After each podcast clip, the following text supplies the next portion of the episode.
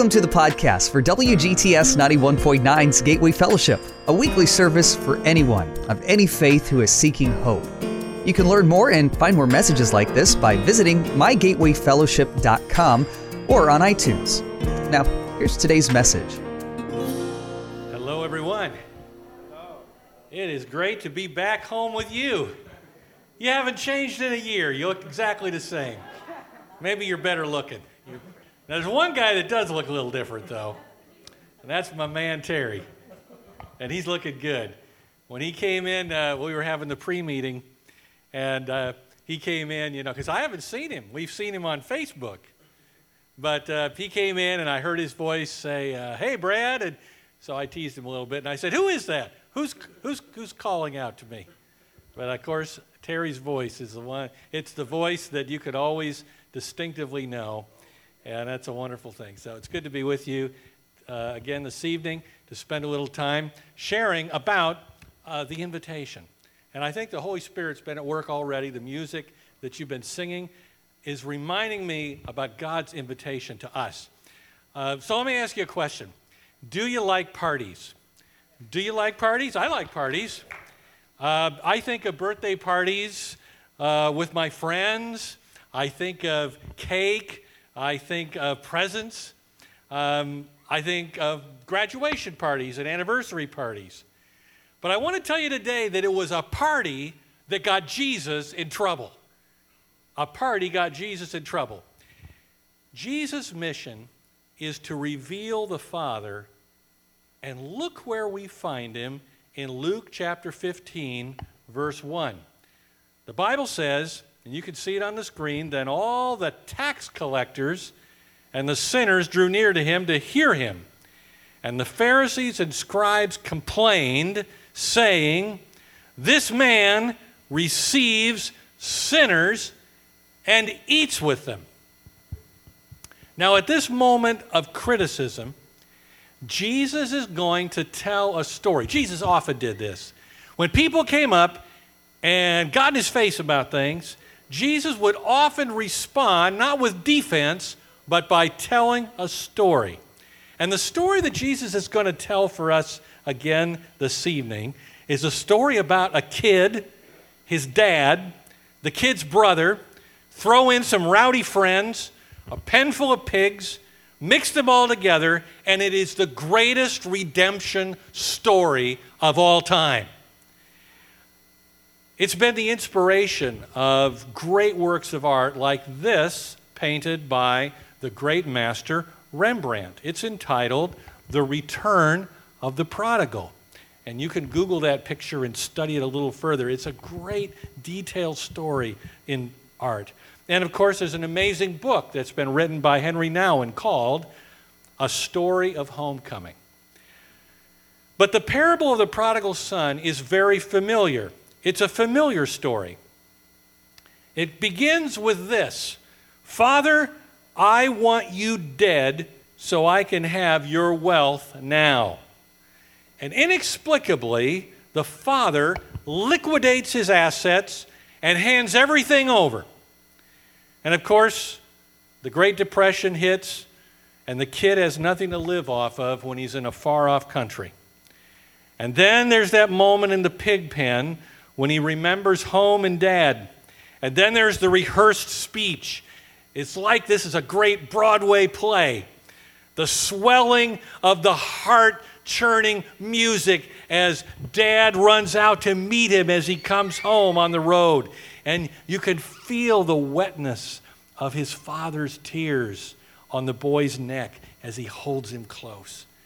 And of course, there's the celebration. There's the ring, the coat, the shoes, the lamb. And we can't forget, of course, the brother who stayed behind and stays outside until dad comes to get him. And then the simple finale of the story says, Your brother was dead, but now he's alive. Jesus designs every twist and turn of this story towards one single, inescapable invitation come and be surprised by God. Come and be surprised by God. You see, Jesus' life work and his final end is concentrated like a laser beam on this one mission. Every story he tells radiates it. Everyone he meets, he witnesses to them this explosion of God reality in his presence. He's a 24 hour broadcast. Come and be surprised by your Father God. Now, do you like surprise parties? Do you like them? Some people hate them, you know. But uh, I'm very easy to surprise, okay? I'm very easy to surprise. Jennifer, my wife Jennifer, I, I, we walked into her parents' home on my 30th birthday, which was a while ago. And there were 25 people in the living room, and they all shouted, Surprise! And you know what I did? I looked at Jennifer and I said, Did you know about this? See, that's me. I'm easy to surprise. Is it hard to be surprised by God? Is it hard to be surprised by God? I think that was Jesus' challenge when he told this story that we often call the story of the prodigal son. Because he told this story to religious leaders and to synagogue regulars. He told it to church folks.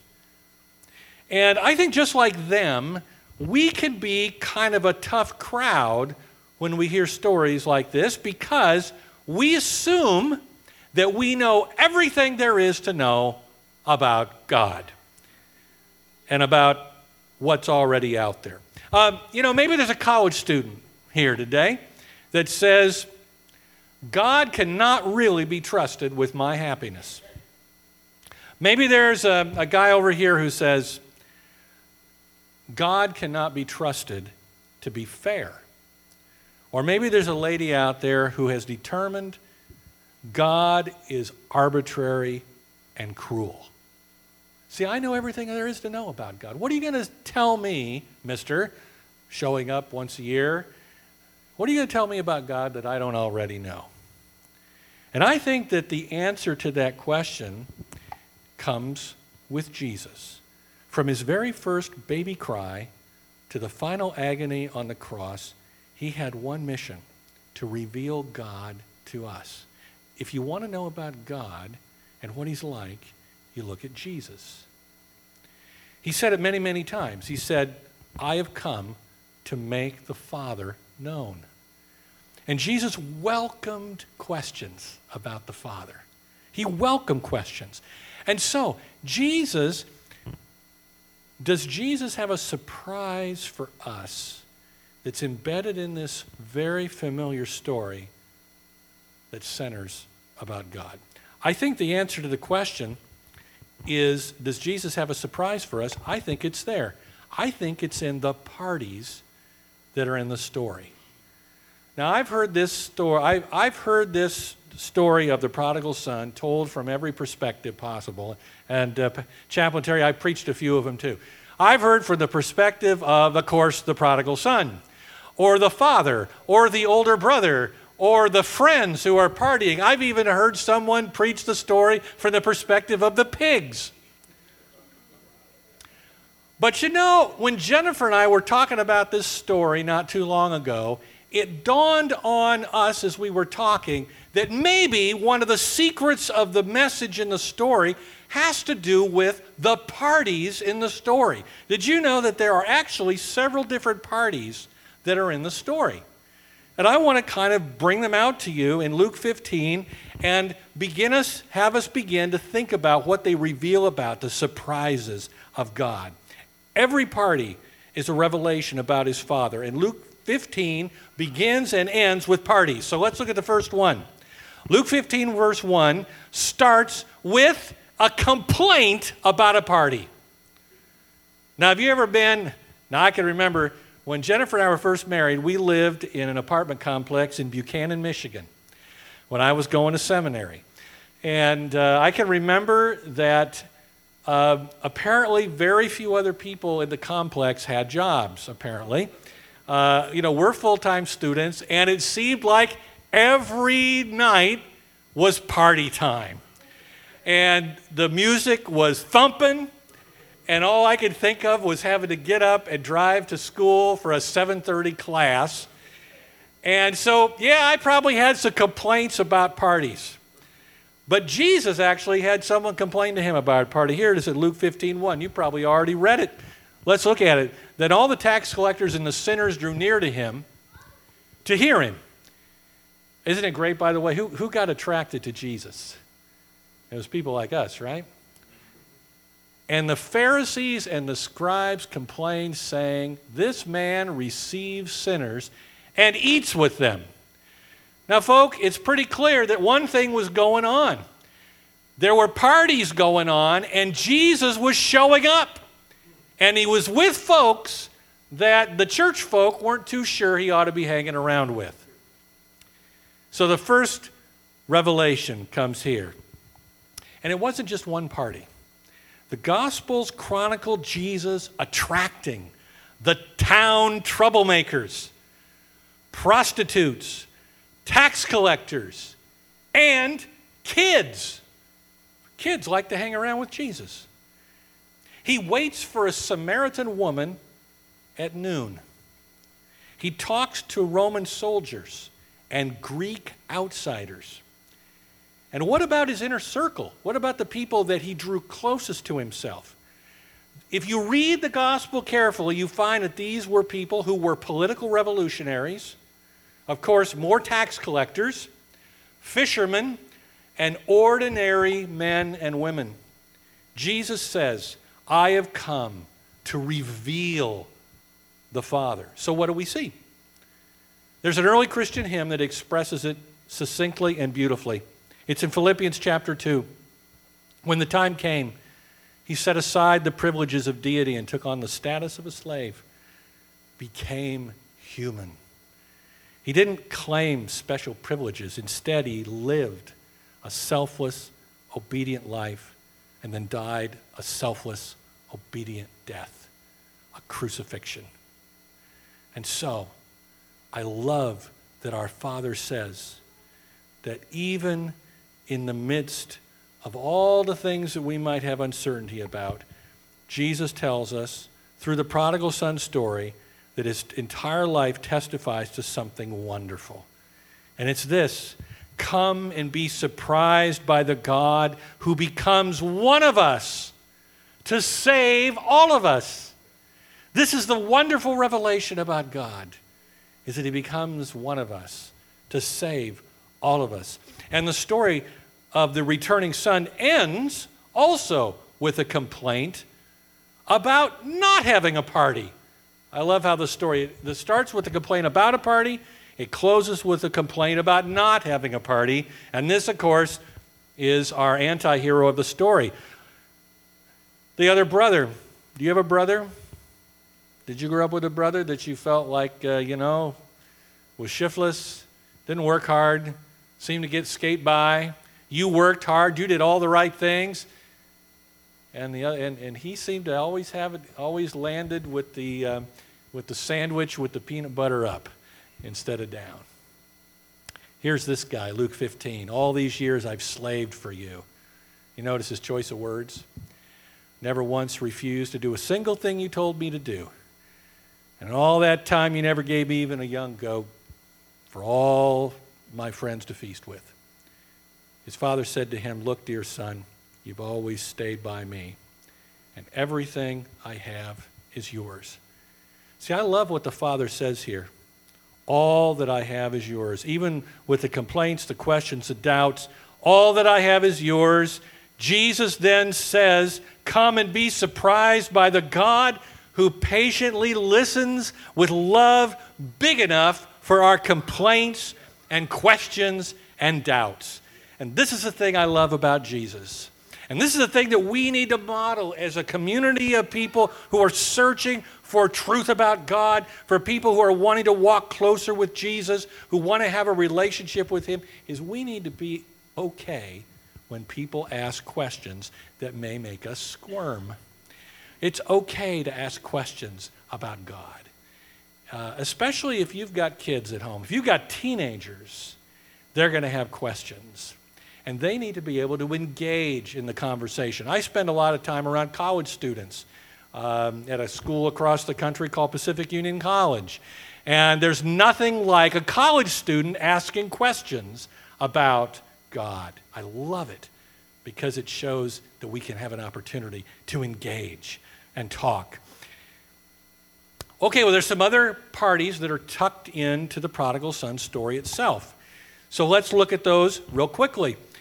Not many days after, the younger son gathered all together, journeyed to a far country, and there wasted his possessions with prodigal living, hence the story, the prodigal son. See, life for this son at this moment is one big party.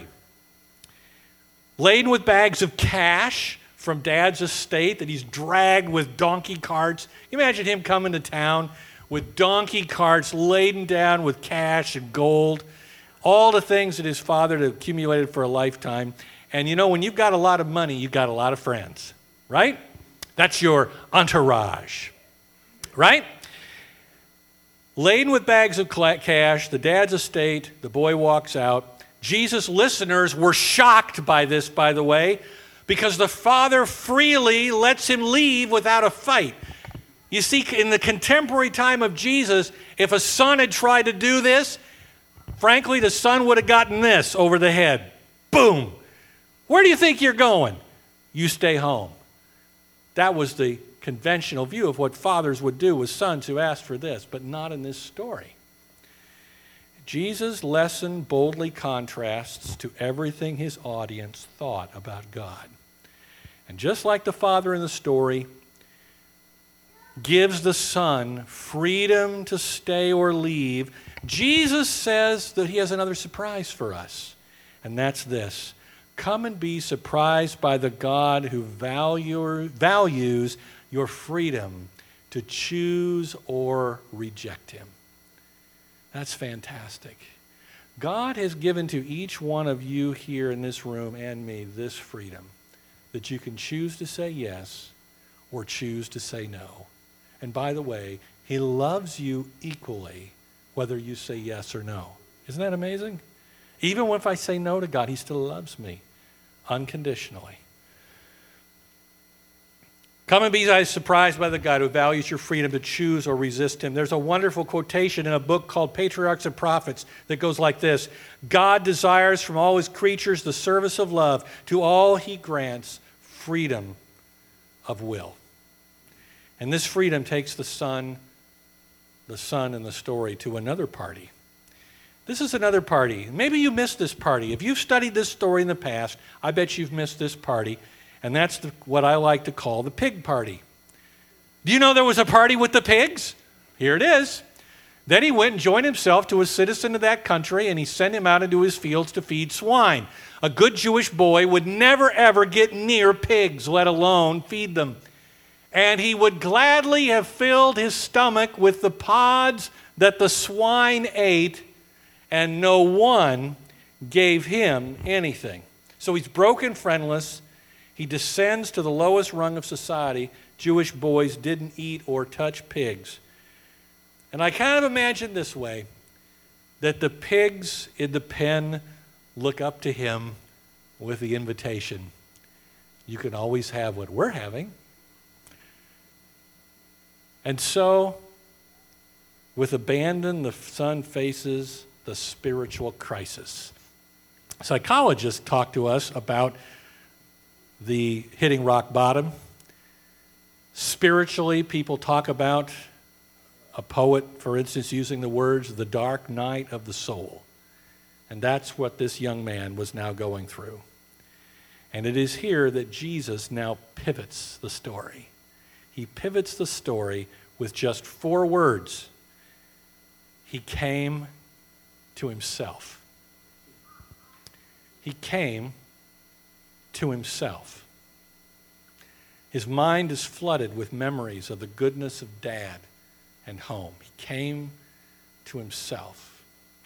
See, sometimes in this world, the world can drag you in a lot of different places that in the end, you probably wish you hadn't gone. But you know that there's a core inside that speaks to you? He came to himself. And when he did, Jesus has a God lesson here in the pigs, and this is what it looks like. Come and be surprised by the God who whispers hope in your darkest moments. So I don't care how, so I don't know most, most of any of you here, but God knows you. Doesn't matter where you've been, what you've done, what secrets you hold. God says, in the darkest of your moments, He has hope for you. Hope. If we don't resist, He gently, carefully pulls us home to Him. In the Old Testament, Jeremiah 31 3, I have loved you with an everlasting love. Therefore, with loving kindness have I drawn you. Here's what I know about the power of Jesus' love, and that is that if you will not fight it, if you won't fight it, you will be inextricably drawn to God. That's what I've learned. If I don't fight, God's power draws me. I'm as naturally drawn as a human being to God and to the love of Jesus as uh, we were in Hawaii.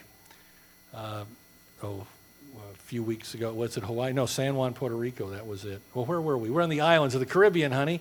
Butterflies, baby. Butterflies. Yeah, two weeks ago. We've been so many. We travel crazy. So we were on St. Martin. Thank you. And here are these beautiful butterflies. And it was at a butterfly farm, so there were like hundreds of different varieties of them. One even landed on my hat. And these butterflies are naturally drawn to the little flowers to pollinate them and so forth, to plant their little eggs, and then they die. But these beautiful creatures live for one thing they're drawn naturally to the flower. We are like butterflies, drawn to the love of God. And if you won't fight it, you find your true purpose. The prodigal son, the prodigal rebel, is now going to become the prodigal son, the returning son. The father, scanning the horizon, runs to embrace his boy. He brushes aside the son's prepared speech that we know he made. And here's what the Bible says that the father says, Bring out the best robe, put it on him, put a ring on his hand and sandals on his feet. Bring the fatted calf here and kill it. And let us eat and be merry, for this my son was dead and is alive again. He was lost and he's found and they began to be merry. The robe, the ring, the shoes, the meal, it's now an epic party. And I love the fact that there was no probation. There was no examination to make sure you really learned your lesson, boy. Just unmerited grace from the Father. And the son never wants to leave home again. And that's Jesus' greatest lesson. Come and be surprised by the God who welcomes us and restores us as his sons and daughters. Years later, one of Jesus' friends wrote about his own experience about coming home. Here's how he writes it in Philippians. He says, compared to the high privilege of knowing Christ Jesus as my master, everything I once thought I had going for me is insignificant. I've dumped it all in the trash so that I could embrace Christ and be embraced by Him. I didn't want some petty, inferior brand of righteousness that comes from keeping a list of rules. When I could get the robust kind that comes from trusting Christ, God's righteousness. So now we realize that in the story of the prodigal son, it's really a story about surprises. Come and be surprised about the one who gave himself for all of us, whose love is big enough for all of our complaints and questions and doubts. Come and be surprised by the God who whispers hope in our darkest moments, who welcomes and restores us as his sons and daughters. So I'm thinking about invitations right? That was the title of this little talk. I'm thinking of all the invitations you can get. What kind of invitation do you receive, and how effective are they for you? Have you ever gotten an Evite? You know what an Evite is? You just get this thing in your email. They could have been sent out to, to thousands of people. It, it, it may come from your friends, but it's the, probably the most impersonal way to get an Evite. I mean, they didn't even care enough to, like, you know, put a stamp on a letter, just not even a personalized email. How effective is that? Well, you, would you say yes to an Evite? Maybe you would. How about a wedding invitation that comes with an RSVP card with a stamped envelope? All you have to do is check the box and put it back in the mail. I mean, how effective? Maybe that's effective for you. Maybe I'd say yes to that. Yeah, if it came in the mail and I didn't have to pay for the cost of the stamp, I'll send it back. Oh, how about the invitation that comes from, from your friends who pick up their phone and, you know, they, they get you on their, they have you on your start on their call list and they call and they invite you by phone to something, maybe to the big party. Would that, would that really, if they called you, would that help? Or how about this one? How about if they come to your house, sit down, and in person make the invitation? So I'm thinking about this. The most compelling invitation I can think of is my wife who sits across from me and says, would say, Can we do this? Can you attend? Will you join me? You see, when someone I trust and someone who I know loves me gives me an invitation, I just want to say yes. It feels right. So there's one more party invitation that I want to tell you about and it comes to every one of us. And it's actually in the last book of the Bible, it's in the book of Revelation. And here's what the uh, invitation is it's from Jesus. He actually has the invitation, and here's the words engraved on the invitation Look, I stand at the door and knock. If you hear my voice and open the door, I will come in and we will share a meal together as friends. This is a very famous painting, by the way. Do you notice something about this painting? There's several versions of it. You see, I love the fact that there's a little light shining through the window there. That, that tells me that the light's on and somebody's home. But there's one other thing. Did you notice what's not there? There's no doorknob. That's right. There's no doorknob. And why did the artist paint it with no doorknob? It's because the only way Jesus comes into our lives is when we open the door and let him come in. You see, Jesus is a gentleman. Amen. Jesus will never beat down the door and force you to do something that you really don't want to do. And so Jesus says, I'm at the door right now. I'm standing at the door. I'm gently knocking. And my hope is, is that you will come I think the artist expresses good theology here. And perhaps the greatest surprise that Jesus gives us today is this Jesus stands each day at the life's door of your life, waiting the opportunity to journey with us all the way home to his Father's house. So, my question for you today is What's Jesus saying to you now? Have you invited him in? Have you heard him knocking on the door of your life? He invites you now to come and begin or continue the friendship with him that will, in the end, lead you all the way to his Father's house. Let's pray. Dear Father in heaven, we're touched by the knowledge of knowing that Jesus really is our greatest friend. We can be surprised that he doesn't fit all the things that people say about God. He's not arbitrary, he's not cruel. He's revealing that he's patient, that he takes our questions, that he's not wanting to be dictatorial over us, but instead inviting us to walk with him to invite Him into our lives and to experience what true joy really means. I want to pray for all my friends here today. We're all in the same boat, Lord. All of us need you. All of us have no righteousness that is of any use to anything on this earth or in heaven. But instead, Lord, we want to accept that Jesus is the Savior we know him to be in our hearts. I pray that you will help us to be like those little butterflies that know where to fly, and that we will fly home to you right now. For we pray this in the name of Jesus, our friend. Amen. Wherever life's journey is taking you, we hope you can find a home at Gateway Fellowship. We'd love it if you came to visit sometime. We meet each Saturday afternoon at 5 at the Mrs. John Hopkins Memorial Chapel at Takoma Academy in Takoma Park, Maryland. You can learn more and get directions by visiting mygatewayfellowship.com.